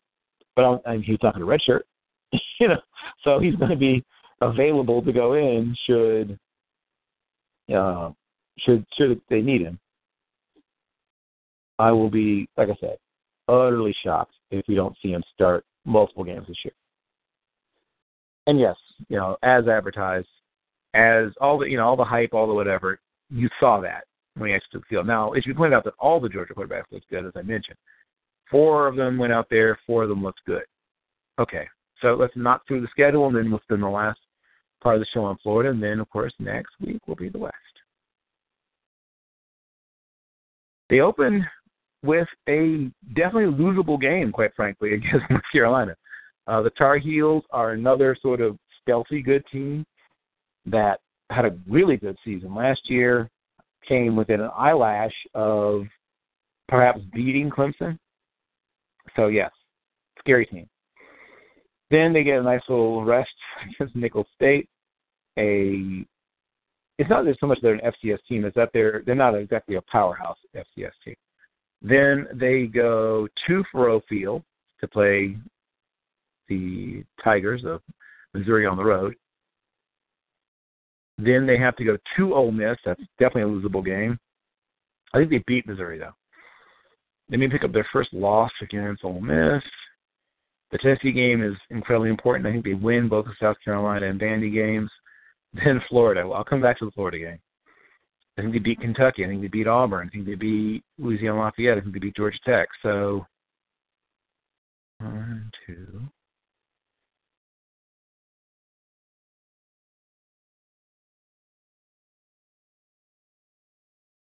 yeah, to me, this is at least a nine-win team. Like I, I think the over/under is right there at nine. Ten is possible. Eleven is possible, though I doubt it. I think anything less than nine would be seen as, well, once again, it's below the sort of Richt mark of nine wins. But also with the talent on the team, I think people would be uh, disappointed. If they lost to Carolina, people would be super disappointed. If they lost to Missouri, people would kind of lose their minds a little bit. I think people would understand if they lost to Ole Miss. I think they would kind of understand if they lost to Tennessee. You know, and then and then Florida. Uh, I don't think they'd understand any other losses, quite frankly. I think they would rightly be somewhat enraged if there were any other losses. So, brings us to last but certainly not least, the Florida Gators. Another team with something of a quarterback battle. I think it's essentially been put to bed I saw things from Luke Del Rio that made me feel like he is going to be a solid, at very very minimum, a solid SEC starter. And know the well-traveled Mr. Del Rio, who uh, you know has now his third and you know final, I would assume, destination. But uh, things about him, I mean, he has you know, he walked on to Alabama, and I think it was more about wanting to be at Alabama than anything else. I don't think it was a super great fit. Uh, then from there to Oregon State, where frankly was a better fit, but with coach with the coaching change there. I mean, this is a guy that could have gone to Oklahoma State, Oregon State, or Colorado State immediately. Transferred to go to play for Mike Riley, then Mike Riley left. So I'm not, you know, giving him a lot of guff or whatever about it. I think the moves he made were moves that made sense. Uh, Coach Anderson had nothing but good things to say about him when he did transfer out uh, from Oregon State. So, you know, back in 2013, you know, he was still on campus at Alabama. Then 2014, you know, he's at Oregon State. 2015, he transfers, like I said, for the I'm assuming the last time, and lands at Florida.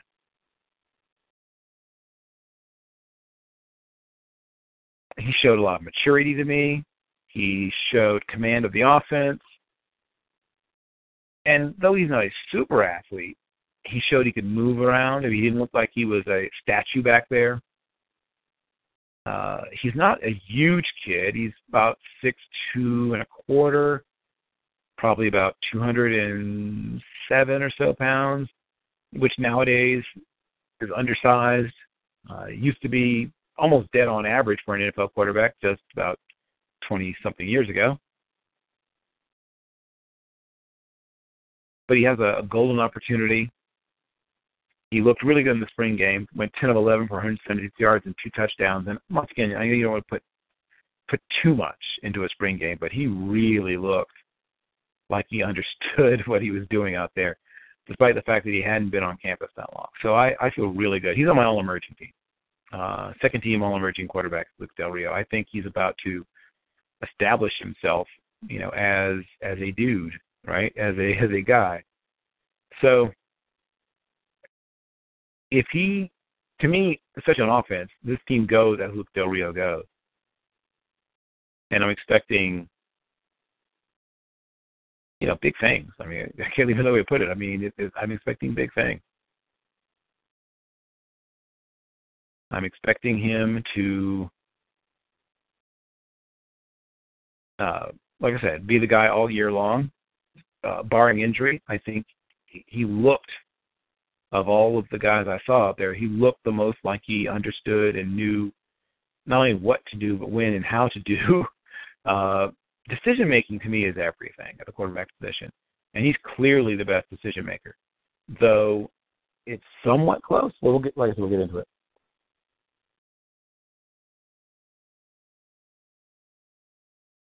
Once again, another team that's just got players all over the place, future NFL dudes, you know, from you know Tabor and I mean just a bunch of guys. We'll we'll go through them all, uh, or most of them. we'll discuss them. We've got time the way the team is built, the way the team is constructed, another team that would like to run the football. They they're still figuring out some of how they're going to get that done, but they certainly have more than enough of everything at every every position you want to name. Uh, they did, however, have you know some struggles in terms of okay. Well, I guess we'll just uh, let's go through it. So. Uh,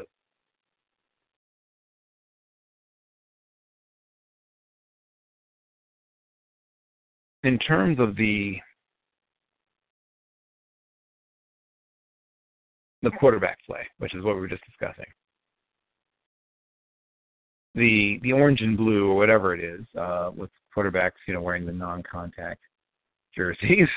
Uh, important this year, important every year, right? But some of the things that that I think you can can and perhaps should keep an eye on development of their receiving core is important.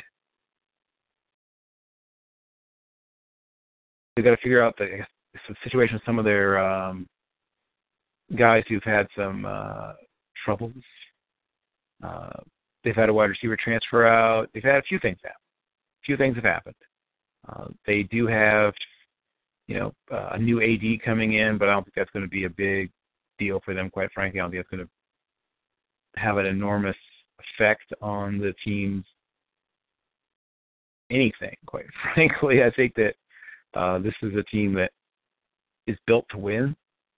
The SEC East probably again this year. I think that there's not too much that has to get way better, except like I said, better quarterback play, um, or at least get back to where they were in terms of quarterback play before they they lost. Um, you know, they lost a few things clearly, but as this team moves forward, there's certainly a few things to, uh,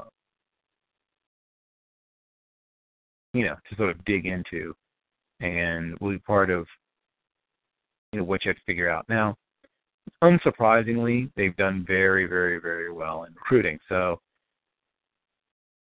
they have, should something happen, uh, they are they are one of those teams that doesn't have to think, oh God, what, what's going to happen if blah blah blah gets hurt. Uh, if one of the guys goes down in almost any position you can name, they've got guys. They've they've got, they've got guys. There are dudes for them at whichever position you would like to name. Whether it be quarterback, whether it be running back, defensive end, outside linebacker. I mean, name name one, right? Name whatever whatever the position is. Should someone go down? Should someone and you know, hey, transfer, whatever it is, it doesn't exactly mangle them. So let's just go through it. I think Del Rio's a guy. I think Del Rio's solid. I'm thinking twenty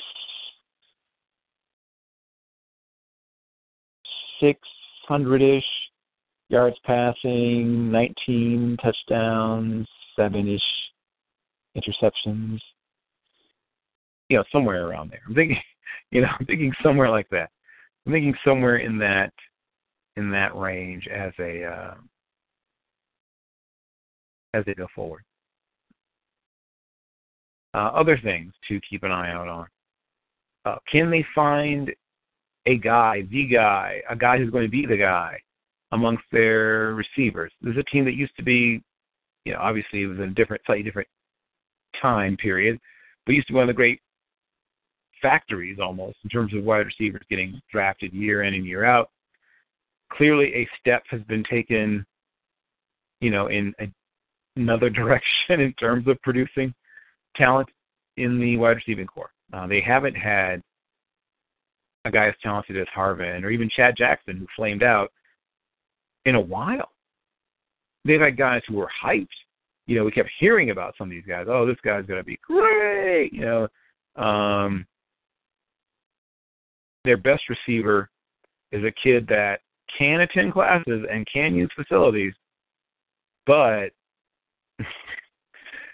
well, I guess we'll have to talk about the Callaway situation. Um, I don't like to get too deep, and especially when things are still settling out into a young man's decision-making process and problems and things that have happened.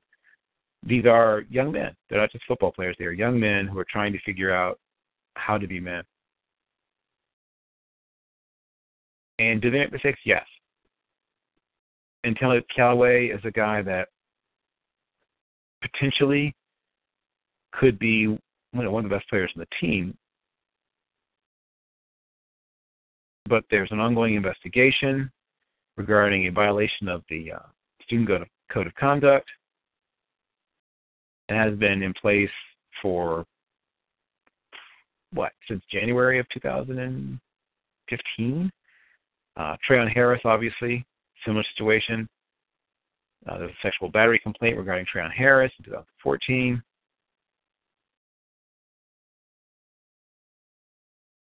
There is a chance that he can return to the team, and you know, I, like I said, I don't want to get too deep into anything legal, but if indeed the young man has not been found guilty of a crime, and whatever the school's judicial proceedings are in terms of how this plays out and what he did and didn't do, I guess unless and until something has been definitively proven, he should be allowed to be around the program. I am, as I've said many times, a father of a daughter. I am very sensitive to any issues that touch upon abuse of young women. It uh, to say it concerns me would be an enormous understatement. so, all that to say, they need someone to emerge amongst their receiving core and become a guy, the guy, productive, consistent, uh, accountable. If their receiving core can, as a whole, even if there's no one who's a superstar, if as a whole the entire group is productive, consistent, and accountable, I think Coach McElwain will count that in the win column. I think that that will be enough for him to say we've, you know, something something important has been accomplished. And in terms of the way the team is constructed, like I said, I don't think they'll need to lean too heavily on their receivers, but they just need, you know, people to show up. I guess I'm driving at. They do need people to show up. They need people to be a little more than, you know, just guys essentially. So, um, off Fulwood, baby. This could be your chance. This could be your opportunity. Somebody. This should be someone's opportunity. Someone. Uh, but yes, they that's probably their greatest opportunity for improvement as a team is the passing game and not just the quarterbacks, end of it, though I think they will be better, at least, you know, back to where they were before a lot of things happened.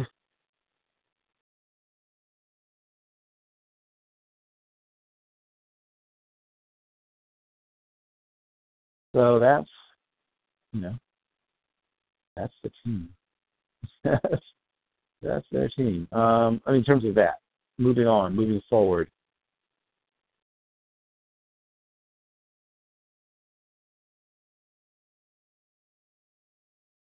see. Um, the running back corps, right? This is a team that, as I mentioned before, I mean, you know, you say this about every team in the SEC. You want to run the ball more, run the ball more and more effectively. That's everybody. There's no team in the in the entire SEC that isn't looking to be better at running the football. To everybody wants to lean on the running game. That's not hardly a shocker.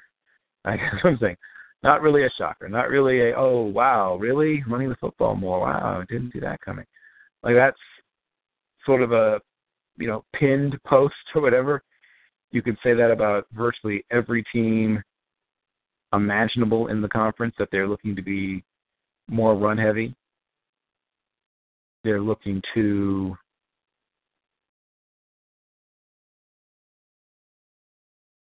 essentially get to third and two you know, I think that's what it comes down to. I think they would like to be in third and two or something like that more often than not. I think they would like to avoid third and four or more, and I think they'd like to punt. You know, I, I think avoid turnovers. Once again, football one-on-one stuff, but I think particularly the way this team is built, because the defense is going to be the defense. You know, the defense is going to be the defense. The defense is going to probably be very, very good, if not great. You know, and I, I could see them possibly being great, but I can't see them being anything less than very, very good. And here's a program that got somewhat spoiled by having, you know, it, and this is sort of, I mean, think about this.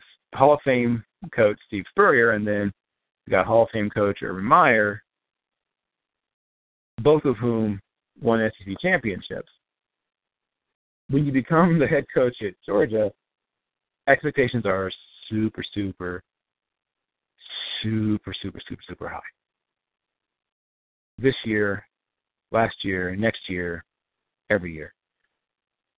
Uh, they are going to lose some people to transfer. I mentioned at least one of them, another wide receiver, uh, is planning to transfer, or I think has transferred by this point.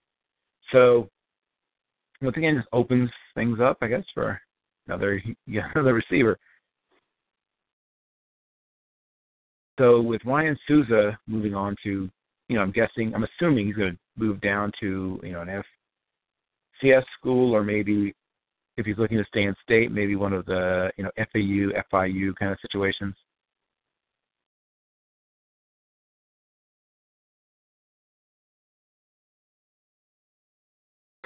He was originally a signee with Florida State and then changed his uh, commitment. I, I've heard that he may likely end up at uh, UCF, which will probably be a good fit, very close to where he grew up, and he would see the field early and often uh, there, while he would probably be sort of mired in a battle for the, you know, fourth, fifth, maybe. And actually, um, SIU I think is where he actually ended up. So there you go. Good, good get for them.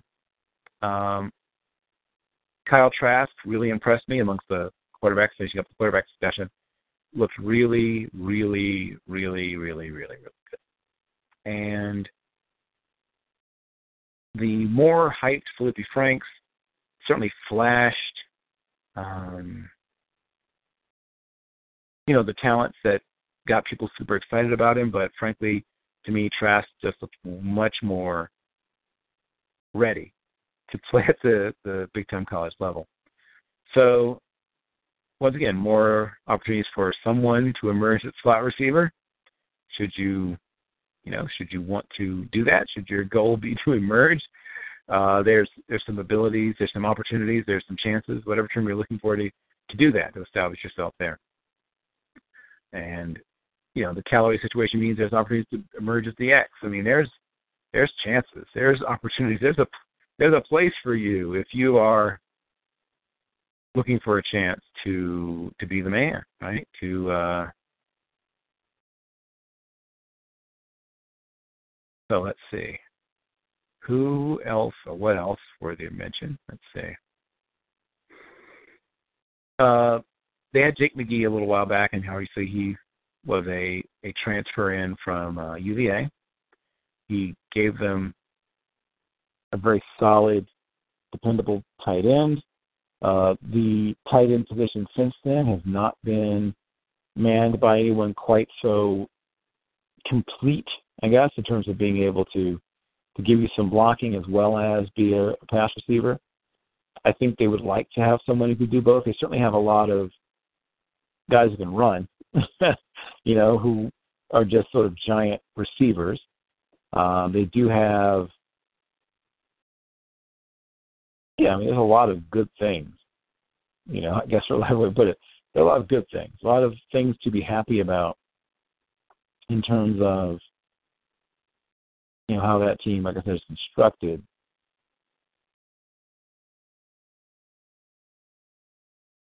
And now they need some guys to step forward. I mean, obviously Keanu Neal and Uh, Vernon Hargreaves III have taken their talents to the NFL, and I think both will be guys will play for, for a while. I think Neal will be a good player, and there's a chance for uh, for Mr. Hargreaves to be a great player. Do they have players who have a chance to be as good as them on the roster? The answer is maybe. In my mind, at least, the answer is maybe. But uh, going through. We'll finish up uh, with offense, and then I'll spend the rest of the time on defense, and we'll close it out. So, as mentioned, uh, this is a team that needs a certain amount, a certain number of plays from their offense in the passing game, and obviously, of course, in the running game. Jim McElwain is a really, really good coach and finds a way to get things out of players.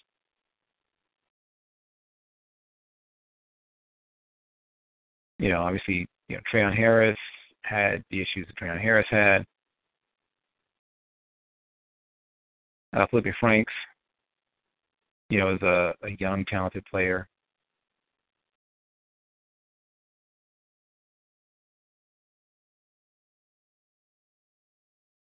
Uh, Will Grier was certainly good. John Brantley was a guy that struggled in his time. Jeff Driskel, uh, Jacoby Brissett were all guys that, for whatever reason, never quite made an impact. You know, uh, Skyler Mornhinweg was a you know very physically limited coach's son who probably wasn't a good fit there. Tyler Murphy, uh, more of an athlete than a quarterback, but had a nice little renaissance at BC they've had a, a, a real issue at the quarterback position in the last several years.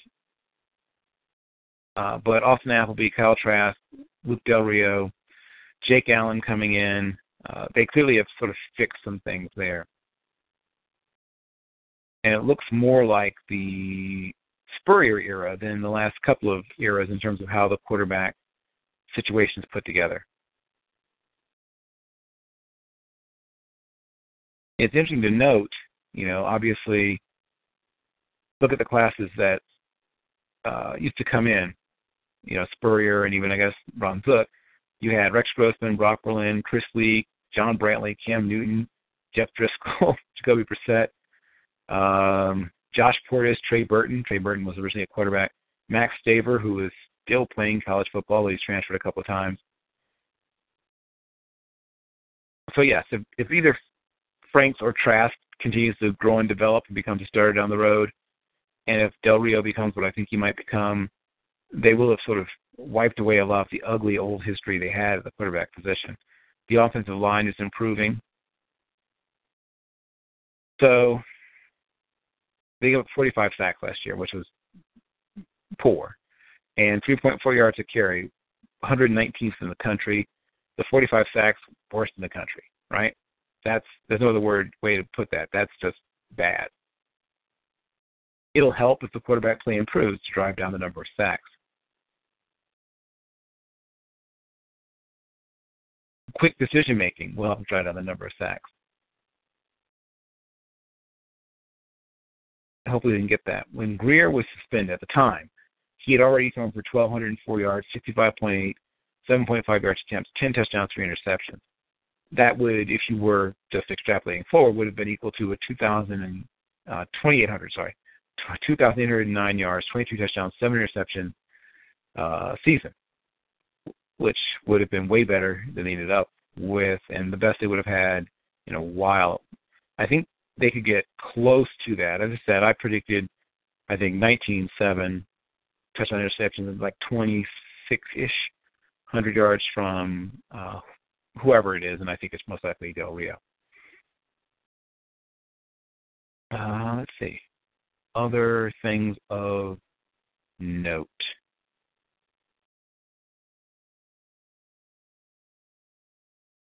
So the, the big names in terms of people who are likely to be drafted this year are almost all on defense. And whether that's good, bad, or indifferent uh, may not matter. That's just that's just the fact. The facts are this is a team that is a defensive team. Uh, they are a team that is better on defense as, a, as at the at the moment than they are on offense. And with that being said, it'll certainly be decided one way or the other.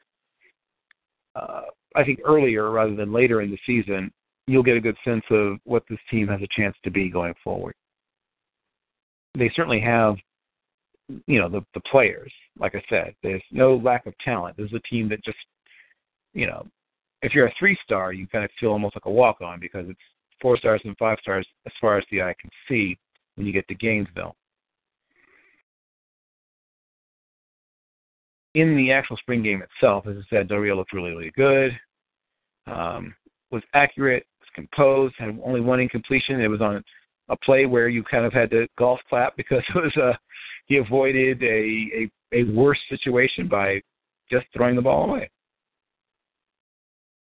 Uh, Duke Dawson so he looked good on defense. Deontay Lewis looks good.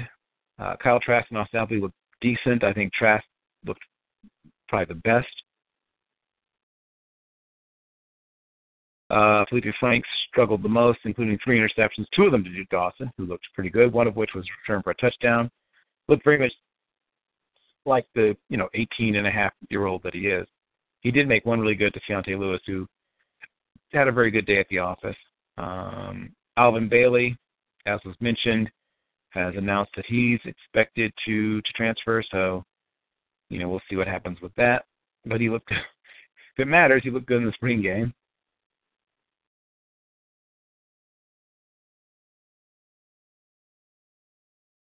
And let's see, what else is worthy of note?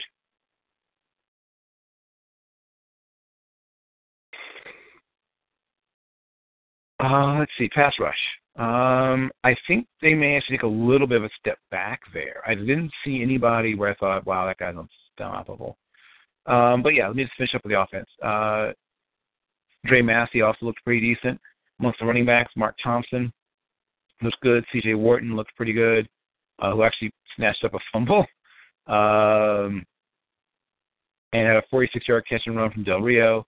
I mentioned Deontay Lewis, who looked pretty good. Uh, they have fixed to some extent their place kicker situation. It looks like so. Um, Piñeiro wasn't perfect. In fact, he had a couple of misses, I believe, but had the leg to be good from you know wherever, pretty much. Um, he missed. Let's say two. He missed a 54 and a 52 yarder, but nailed 56 52 and 46 yarders. So, like I said, they seem to be Eddy Piñeiro seems to put them in good situation in terms of that. What am I expecting in terms of win losses? I think this is probably a two loss team with a chance at one loss. Uh, there's certainly some games you can point to on the schedule that I think will, like the other things you mentioned, turn everything. Uh, I think that they'll open with three I won't say easy. Well, yeah, I guess easy. Easy victory. UMass, Kentucky, North Texas. Then the game to circle September 24th, Saturday, at Neyland Stadium against the Volunteers. A loss there means they are probably not going to win the SEC East. So, you know, it's not completely out of it, but it'd be tough. They didn't have to be dependent upon, you know, Tennessee dropping at least one, which they probably will. So I guess they're not out of it, but it makes it harder. Then right after they go to Vandy. If they win both those games, I think you can. I mean, it's, it's early, but I have a really good feeling about them winning the SEC. If they lose both those games, I don't think they're going to win the SEC. If they split those games, they're still in the running. Then LSU. Then I think they beat Missouri. Even if they lose to LSU, that's probably you know. And then the other game. This is the one that you know. Obviously September. Um, it's not anything. October the 29th. Jacksonville, Everbank, you know, quote unquote neutral field game against Georgia you know, quote unquote neutral. If they win that game, even if they have one loss in conference, I mean one loss in the East, I think they're still in the running. I think they can potentially have two losses in conference and still be in it. If, however, they've lost the Vandy game, the Tennessee game, and the LSU game, now they're just sort of tipping over the apple cart if they beat Georgia at that point. And then from that point forward, they, I think they run the table till they get to Florida State. I think they'll beat Arkansas. That'll be tough. South Carolina has a win and you know, I don't know if it's a Presbyterian, but I think they can beat the sturdy Blue Hose. And they finish off on the 26th of November against Florida State, which is out of conference. It'd be nice to win it, but you don't have to.